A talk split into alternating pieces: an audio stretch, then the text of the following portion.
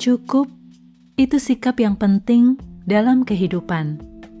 Untuk memasak, meski kita punya bumbu berlimpah, namun hanya perlu garam secukupnya agar tidak keasinan. Hanya perlu gula secukupnya agar tidak kemanisan. Cuma perlu makanan yang secukupnya agar tidak kekenyangan.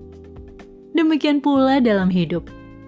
Percaya diri hanya perlu secukupnya, karena jika tidak, akan kepedean alias sombong. Takut hanya perlu secukupnya agar mawas diri namun tetap bergerak maju. Boleh berharap dengan yang lain, namun tidak perlu bergantung, bahkan sampai mengandalkannya.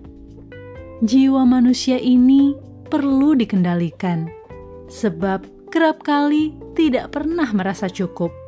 Belajar mencukupkan diri dari segala keadaan untuk menghindarkan kita dari kekecewaan yang mendalam.